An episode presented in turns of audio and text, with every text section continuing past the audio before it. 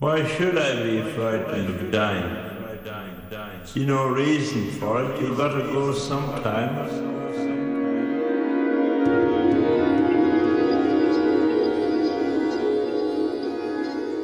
Hello, welcome to the Decoding Death podcast. Thank you very much for listening. So, I thought I might do a smaller episode here while I'm trying to pick the next topic to dive into a bit more deeply.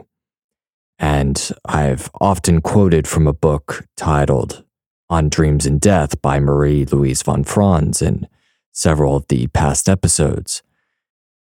And so I thought it might be a good idea to perhaps read a chapter from this book, as it's one of my favorites and very crucial to me in why I started doing this podcast. The main thesis of this show is to try to find ways for each of us to be able to have an answer to the question of what happens to us when we die. I don't believe that reading somebody's near death experience or experience of death is enough proof for each of us to believe that there's a life after death. I don't think that's sufficient because it's that person's experience. It doesn't belong to us, it just belongs to them. And for them alone, it is a, a window into what happens after death. And so, where does that leave us? What, what can we each do without having to die before our time? This book on dreams and death was very important to me because it laid out a way that each of us wouldn't have to have an NDE to know what happens after we die. That perhaps if we could look objectively at the images and symbols of our dreams, that it would tell us something about the question of life after death. If we could understand that symbolic language, then perhaps in our own experience, in our own dreams, that we could see something that suggests the continuation of life after death. And that would be our own evidence for each of us personally, and it belongs to no one else but, but the person who had the dream. That is a way to bypass having to take things on faith, having to trust someone's NDE account or or just have a atheistic agnostic point of view that death is just death and that's it. A dream is an objective process which happens to you, which you do not choose. So you can look at it objectively as a statement of nature. And if nature says that something happens after we die, that something continues, then that can be the basis of your belief in life after death. So, in this book, von Franz lays out multiple motifs and patterns that she has come across in researching and studying the dreams of people who were in the process of dying.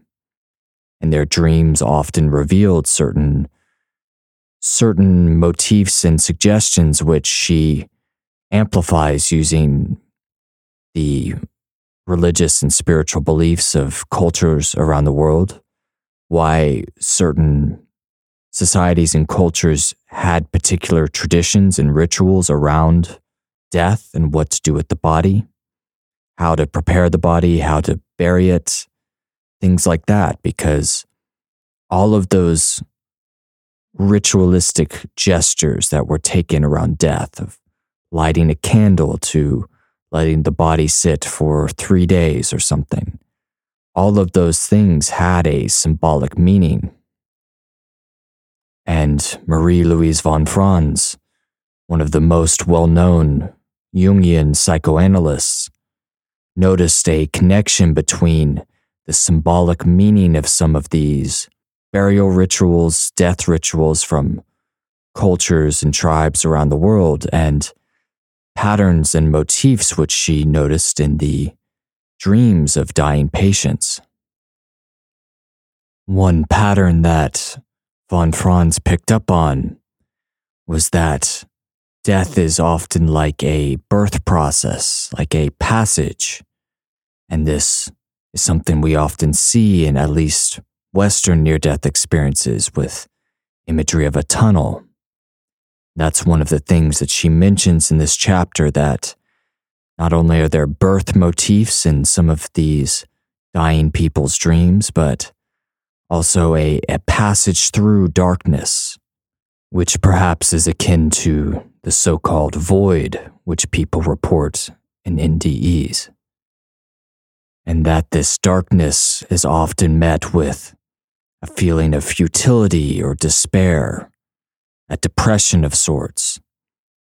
And all throughout navigating all these ideas, von Franz is going to keep it connected to a psychological language, to understanding what these things might represent within us psychologically. And she's going to cover a lot of range throughout this chapter from Greek thought on particular configurations of death, to the I Ching, Chinese oracle book, to the Egyptian death liturgy. She's even going to talk about the particular construction and configuration of death chambers and burial chambers, and what that might represent, what that might symbolize. And all the while, she is going to be connecting this material with the dreams of people who are actually in the process of dying or about to die. So, with that little introduction out of the way, I think it is now time to begin reading. This is The Dark Birth Passage in the Spirit of Discouragement, a chapter from On Dreams and Death by Marie Louise von Franz. Quote, the image of a dark, narrow birth passage also belongs among those archetypal motifs which anticipate the course of death. In the Komarios text, the production of gold, or the stone of the wise, was represented as taking place through a pregnancy and the birth of a child. This is a leitmotif that runs through many centuries of alchemical tradition. Similar to the birth image is another motif in the Komarios text. The suggestion that adepts should treat their material like a bird, which, quote, hatches its eggs in mild warmth. This idea also occurs over and over again in the alchemical texts. From the beginning of time, antique man wondered with fascination how an egg, which when opened contains only half liquid, dead substances, could still produce a living being only by being warmed and without the help of any external agent. The alchemists compared the production of their stone to this, quote, miracle. The I Ching, the Chinese oracle book, provides a parallel to this, which seems to me worth mentioning. It concerns the description of a time condition called Chung Fu, inner truth. Richard Wilhelm comments, quote, The character Fu, truth, is actually the picture of a bird's foot over a fledgling. It suggests the idea of brooding.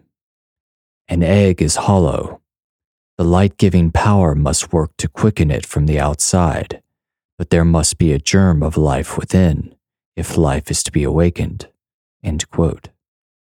In a similar manner, and in this case certainly without any cultural transfer, the alchemist Gerhard Dorn, 16th century, called the innermost soul, the self of man, an inner truth, and he looked upon alchemical work as a quote, hatching out of this truth from physical matter. Birth symbolism is especially and intensively elaborated in the Egyptian death liturgy. Thus, in rubric 170 of the Book of the Dead, we read, quote, Shake off the earth which is in your flesh, you are Horus and his egg. Or rubric 85, quote, I am the heightened, the lord of the Ta Tebu. My name is the boy in the place, the child in the field. Or quote, I am yesterday. My name is he who has seen millions of years. I am the Lord of eternity. I am the one in the Udjat eye. I am the one in the egg. With it, life is given to me. Or quote, I enter the world from which I emerged after having renewed my first birth. It is true that this last rubric concerns the sun god, but every dead person repeats the fate of the god and, like the sun, is reborn as a child and hatched out as a bird.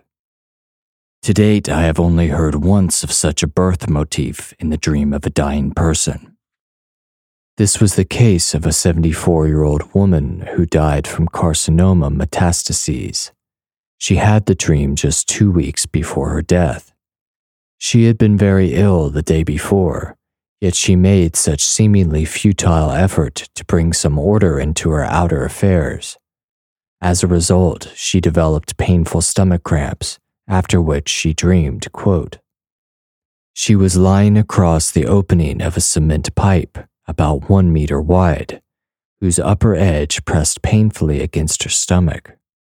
The pipe itself was stuck into the earth.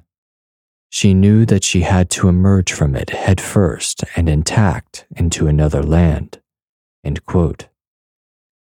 Upon awakening, her association for that other land was a land of dwarves and spirits of which she had previously dreamed.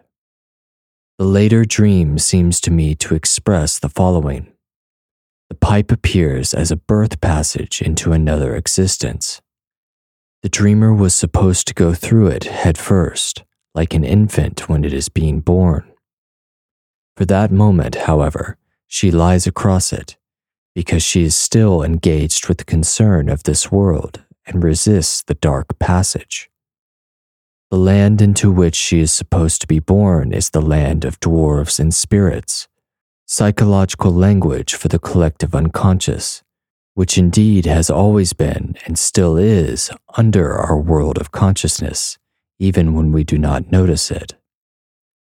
The physicians Raymond Moody and Michael Sabom and the theologian Johann Christoph Hampe report similar passage motifs in their respective works. They deal with cases of heart failure, after which patients were, quote, brought back to life artificially. Most of these patients describe their experience as one of being in a very happy state, but quite often some of them have to first go through something resembling a short blackout, or through a dark valley or tunnel before they could arrive at a new state of existence. A clinically dead woman who was reanimated by means of an adrenaline injection, described her experience in the following terms. Quote, I was floating in a long tunnel, which at first seemed quite narrow, then became wider and wider. It was dark red over me and blue black in front of me. However, the higher I looked, the brighter it became the feeling of weightlessness was wonderful. Another case, quote, I found myself again inside a dark, spiral shaped tunnel. At the far end of the tunnel, which was very narrow, I saw a bright light. When obliged to return to life by medical treatment, some of these patients reported that they had to come back through the same tunnel by which they departed. One can also dream of the death of another person as a departure through such an obstacle. Thus, a woman dreamed the following before the death of her father Quote, I am in an underground station, and I suddenly discover my father among the people waiting for a train. He does not seem to notice me, but walks on ahead. He is wearing a dark blue suit and looks very well, a bit thinner than before. I follow him, but the great distance between us always remains the same, whether I go faster or slower. He is not to be reached. Suddenly, I see him disappear in front of a bright wall at the end of the tunnel. He walks through the wall, and where he had been, there appear small things that are difficult for me to recognize from the distance. Then I meet my mother. She says that she saw father disappear and that many rabbits fell out of the wall at that spot. I tell her that rabbits are a symbol of fertility and that I find it meaningful that death too is still fertile. The dream speaks for itself. The rabbits indicate that the father's death will bring the dreamer psychological growth in her own life. Death is described in dreams sometimes not as a tunnel passage, but as a heavy dark spot which spreads out and hangs over the dreamer, or as a cloud which completely obliterates all view of the outer world. The last dream of the dying woman whose case David Eldred has given us in his dissertation contains the motif of a resistance to this darkness, for she had to exert a great effort not to fall into a calm, deep mountain lake. This probably also characterizes the fear of blackout at the moment of death, or perhaps still deeper, a fear of becoming unconscious, together with the loss of ego identity. A young woman suffering from an incurable disease who died unexpectedly during a surgical operation dreamed before the lethal intervention, quote, I find myself at the edge of a lake with my husband and some friends. The lake is very deep, and the water is clear, transparent, clean, and blue. Suddenly, I see a black bird in the depths of the lake. It is dead. I feel great sympathy and want to dive in, search for it, and save it. I cannot stand to think that it is dead. My husband intervenes lovingly but firmly and asks me not to do it because he says it is right this way. I look into the lake once more and see the eye of the bird. It is a diamond that shines brightly, whereupon I awaken. The dead bird must be the extinguished life spirit of the body, which the dreamer must abandon. Otherwise, she would be contaminated with the dissolving powers of death. She must keep herself free of the dying body but at the same time, she looks at the diamond eye of the bird. The diamond, from Adamas, invincible, is an alchemical variant of the self as an indestructible core of personality. The woman whose active imagination, given earlier, centered around a flower, reported the following dream, the last before her death. Quote, she had a black spot in her eye if it should ever reach the center of the eye, she would feel a short, acute pain, but Mrs. X would help her to endure it. End quote. This black spot, as later became evident, was death, which darkens the eyes, that is, puts an end forever to all the sight of the outer world. Mrs. X was a woman for whom the dreamer had great respect and who had a greater psychological knowledge than the dreamer, so that in this case, she stands for the self, which helps her through the painful passage. We frequently find indefinite darkness as a death image in the literature of antiquity. The Greek thanatos, death, was often imagined as a dark black or purple red cloud, or as a patch of fog which darkens the eyes. Thanatos is often more impersonal than the so called Keres, those fateful personal death demons that carried away the dying person. Thanatos rarely appears personified. If so, then as a serious, spirited, winged man who takes the dying into his arms in a not unfriendly manner. The dark spot as a death motif appears in a dream, reported by Mark Pelgrin of a woman who died shortly afterward. Quote, As I seem to awaken, I see a colored circle which is thrown on the screen of the curtain that hangs down in front of the window in our bedroom. I am walking gingerly around this circle, which seems to be black, as though I must tread carefully or I will fall in. This is evidently a pit, the black hole. The circle is an image of the self. In the dream, it is colored, that is, full of life, but appears black when the dreamer comes close to it, like a black hole which she would anxiously like to avoid. Paradoxically enough, in coming close to the self, there emanates from it an attraction to it, and at the same time, a fear of it. The fear of death is thereby, in the last analysis, a fear of the self, and of the final inner confrontation with the self. The dream of an individual who died a few days afterward was reported as follows quote, In the middle of a picture, I see a black square. It is a kind of medieval night chest. Flashes of red light stream from it. These flashes point to a sky painted in pastel colors, mostly yellow and blue, with a radiant sun on the upper right side of the picture. The night chest is reminiscent of a coffin, the place of one's final sleep, but out of it come flashes of light, that is, symbols of sudden illumination, pointing to a pale blue sky, a common image of the beyond, and to the sun a symbol of the cosmic source of the light of consciousness. The flashes also remind us of Origen's concept of resurrection as a spintherismos, an emission of sparks from the corpse, the departure of the soul from the dead body. In Islamic tradition, the deceased must cross over the so called Sirat bridge, thinner than a hair, sharper than a sword, and darker than the night but the pious get there quickly like a flash of lightning. The night chest in the above dream seems to be a variant of the dark passage. The dark passage is frequently depicted directly and concretely in the architecture of tombs.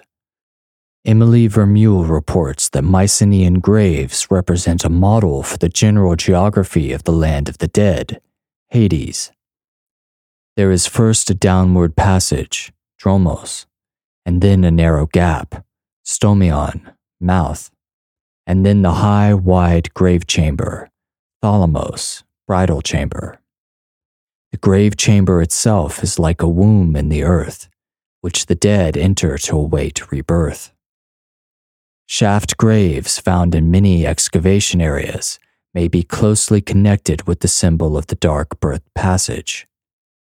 This symbol, which essentially points to a purely psychic experience of a temporary confinement, of fear of blackout, is thus mixed in in an archaic way with the idea of the concrete grave or coffin. In ancient Egypt, the grave was also designed as a cave, in which the process of rebirth occurs in the groundwater. The shaft tunnel of a king's grave was described as, quote, a cave of Sokar, the mythical place of the rejuvenation and rebirth of the dead. In many parts of Africa, corpses are still buried in a crouching or embryonic position. With the Zulus, for instance, the widow of the dead man receives his body on her lap in the grave, then puts it into a niche which is called the navel. She places seeds in his hands which will prepare the deceased for rebirth. After some time, the dead body is brought back to the village as the quote, spirit of the ancestors, where it bestows fertility and protection onto the living. The Hopi Indians of North America believe that the soul of the deceased goes through a small square cavity, the so called sipapu, which leads to the kiva buildings. This cavity has the connotation of a sacred place and is regarded as the place of origin, that opening through which the Hopi tribe came up from the depths to the surface of the world. The dark birth event as psychic experience is described in the Komarios text to which we now return. Quote, Observe the mystery of the philosophers. On behalf of this mystery, our forefathers have sworn not to reveal it or propagate it, for it has a divine form and a divine effect.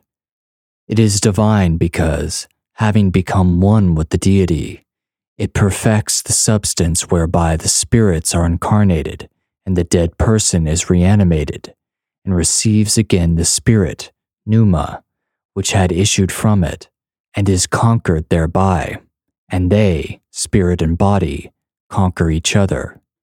For the dark spirit is so full of futility and discouragement that the bodies cannot become white and cannot receive the beauty and the color which they have obtained from the Creator. For body, soul, and spirit are weakened because of the spread out darkness.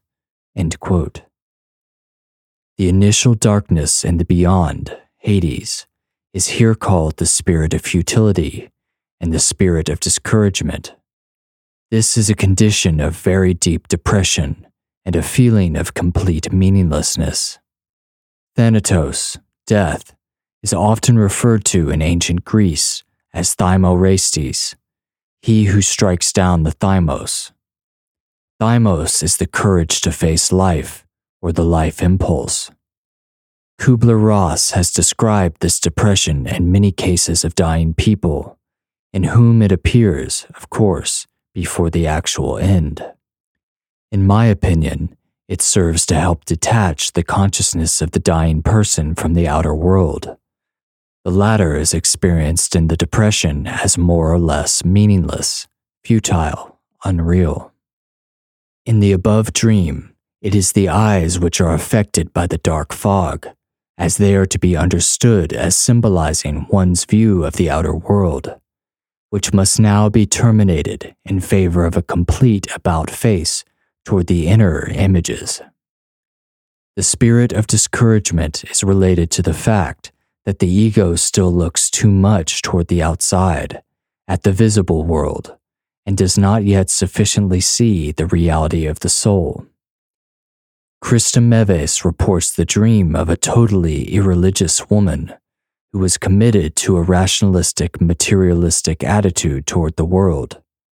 Her dream makes very clear this spirit of meaninglessness. Quote, I am standing quite confused inside a courtyard. There is no exit. On one side of the yard are garbage men who say that I cannot get out of the yard because it is a machine for demolishing cars. Another man thinks that there is a revolving door through which he can get me out. But I am afraid that it might be a trap so I remain in the yard and walk in circles along the walls. I behave like the others, like a pedestrian, but inside I am tortured by the fear of not being able to find my home. Since this woman consciously recognized no inner spiritual values, she remained identical with her body. But as the dream reports, in rough language, the body goes straight to a garbage dump. In present day dreams, a car often symbolizes the body, our customary way of moving around in the outer world. The dreamer is afraid of going through the revolving door, which in this instance replaces the otherwise usual tunnel passage. Characteristically enough, it is a revolving door. If she tried to go through it, it would revolve around a center, about 180 degrees. A turnaround would therefore come about if she would only summon up enough trust to follow the man who offers her help. But she thinks it is a trap. That is, she thinks, like so many people, that religious traditions are only, quote, opium for the people or wish fulfillment dreams. As a result, she remains a slave to the spirit of futility and goes around on one spot in an unfortunate vicious circle. This gloomy image reminds one of some of the experiences reported by Moody, in which his witnesses are said to have spent some time in a kind of in between region, where shadowy spirits of the dead wandered about mindlessly. Quote, what you would think of as their head was bent downward, they had sad, depressed looks. They seemed to shuffle. They looked washed out, dull, gray. And they seemed to be forever shuffling and moving around, not knowing where they were going, not knowing who to follow or what to look for. They seem to be very bewildered, not knowing who they are or what they are. It looks like they have lost any knowledge of who they are, what they are, no identity whatsoever. This gloomy picture of life after death agrees, much more than do those experiences of light also described by Moody, with the numerous stories from all over the world of hauntings, of ghosts, and of the spirits of the dead. In our experience of dreams, too, the beyond of the unconscious is very seldom represented by beautiful images. Equally often, dreams present oppressive scenes. What seems to be decisive is how psychologically mature a person is before death, and whether or not he or she has developed a relationship with the self. This turnaround is consolingly described in a dream of an old woman, reported by Dr. J. Dunn. Quote, she sees a candle lit on the windowsill of the hospital room and finds that candle suddenly goes out. Fear and anxiety ensue as the darkness envelops her. Suddenly, the candle lights on the other side of the window and she awakens. End quote. The patient died the same day, completely at peace. The dream passage here contains an element of momentary fear and anxiety. Somehow, the candle gets through the closed window to the other side as if it had dematerialized and then materialized again in another place. The moment of depression and fear is quite short in this instance. In some dreams, it lasts much longer. The dark passage is represented in other dreams as a journey to the west, to the place of the setting sun. Not only in the widespread custom of shipboard burial, in which the corpse is sent out to sea in a boat, is death conceived of as a journey to an unknown land, generally situated in the West? In my experience, the image of the journey in dreams is also the most frequently occurring symbol of impending death. It is so frequent, in fact, that it will not be dealt with to any great extent here. An old woman, for instance, dreamed shortly before her death, quote, I have packed two suitcases, one with my working clothes, the other, a Trans Europe suitcase with my jewelry, my diaries, and my photos. The first is for the mainland, the other for America. End quote. Over there in the Westland, she may not be able to take along her everyday attitude, her working clothes, but she can take her inner psychic treasures.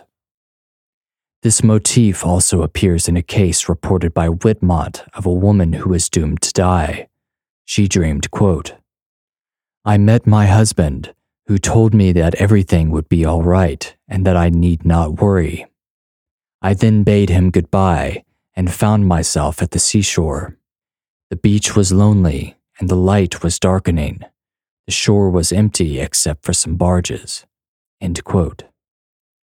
We find the motif of the journey most extensively, however, in the Egyptian cult of the dead, where the Ba souls of the blessed complete their journey with the sun god in his bark. The journey to the beyond follows the path of the sun. It begins with a descent into the underworld, into the cave of Sokar, and leads through various obstructed areas to the east, where the deceased, together with the sun god, returns to life, rejuvenated. He then leaves his mummy behind in the underworld, and in his Ba form accompanies the sun god who has been reborn in the east. The sun, as the goal of the pathway of the dead, also appeared in the above dream of the black night chest. It symbolizes the highest awareness as the goal of the individuation process. The directional burial orientation of numerous ancient and still existing cultures also points to this idea, namely that the resurrection is at the same time something like a new sunrise. This comparison of the sun's path with the mystery of life and death has had an especially rich development in Egypt. The sun for the Egyptians was the guarantor of all order.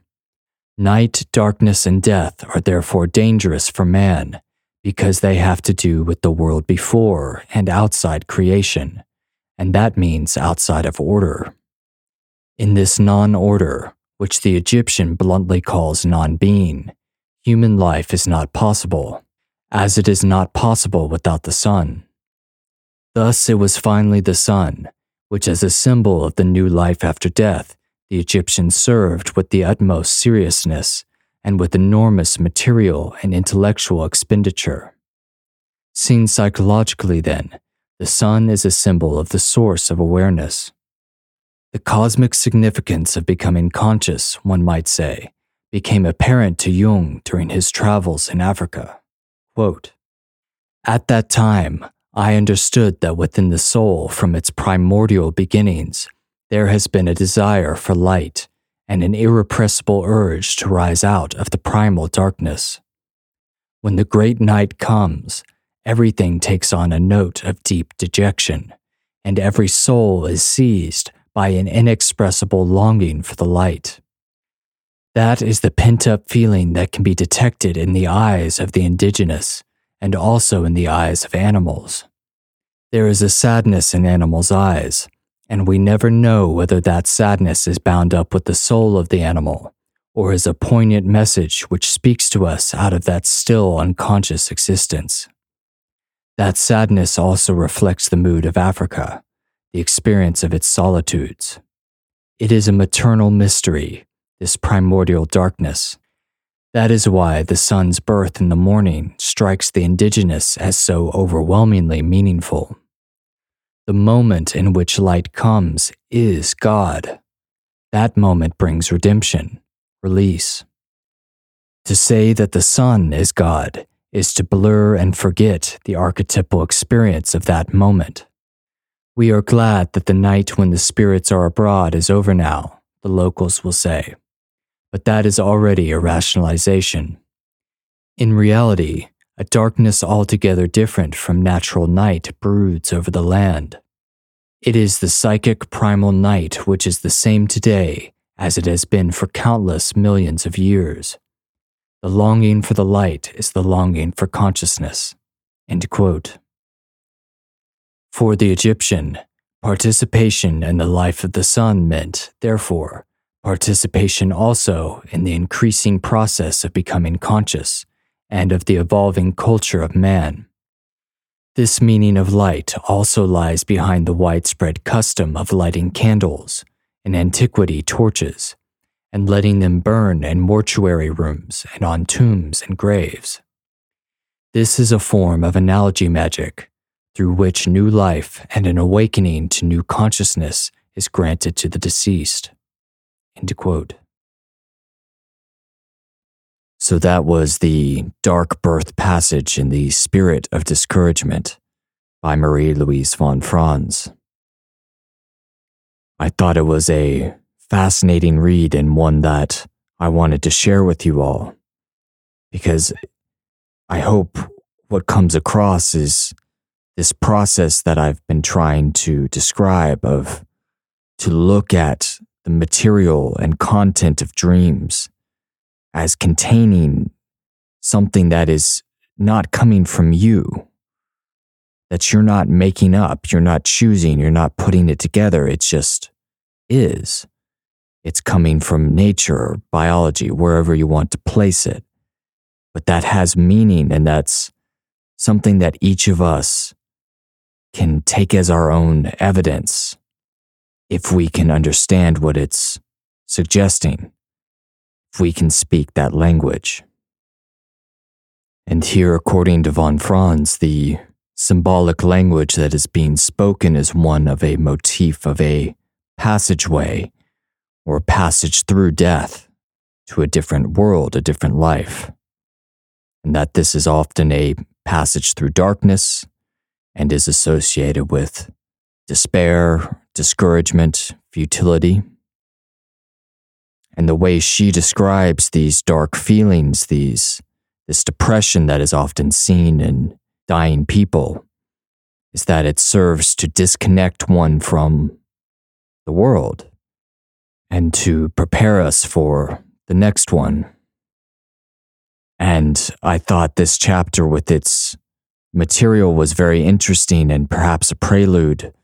In the future, I may do an episode which focuses on the imagery and symbolism of tunnels, one of the most common and ubiquitous features of near death experiences, at least in the West. There is evidence that in non Western NDEs, tunnels are much less frequently depicted.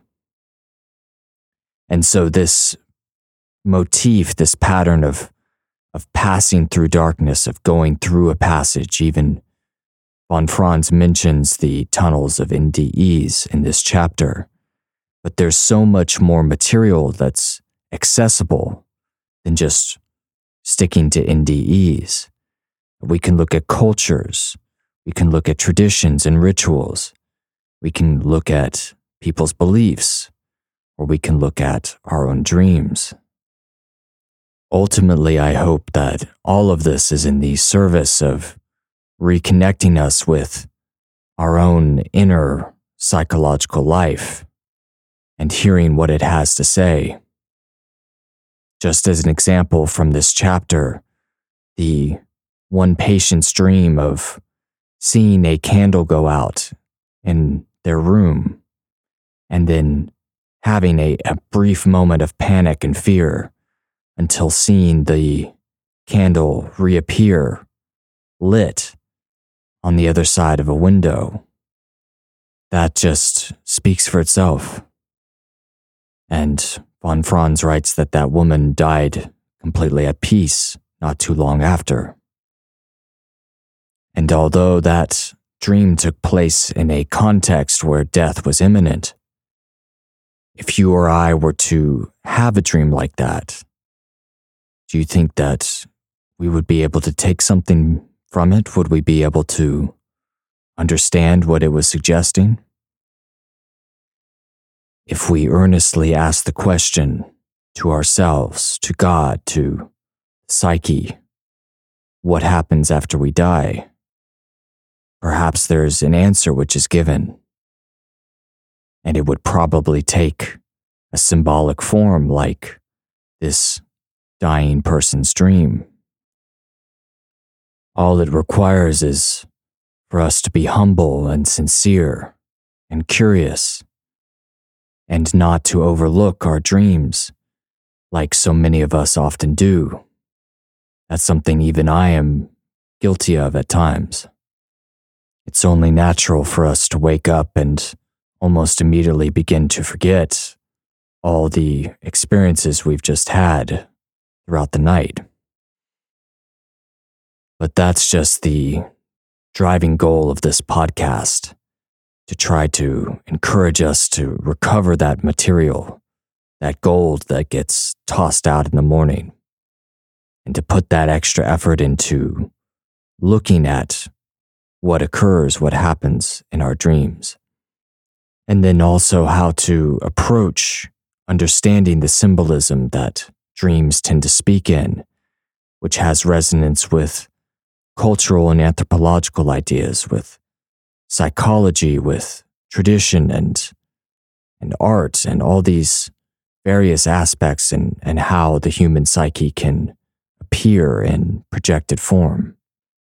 Because at the end of the day, the answer we seek may lie hidden in the place we'd least expect to see it. And if I could sum it all up, I would say that the main idea of On Dreams and Death by von Franz is that the dreams of dying people suggest to them that life continues on after death. And that the human psyche, the objective autonomous psyche, which speaks in images and situations and instincts and intuitions, that says that life continues.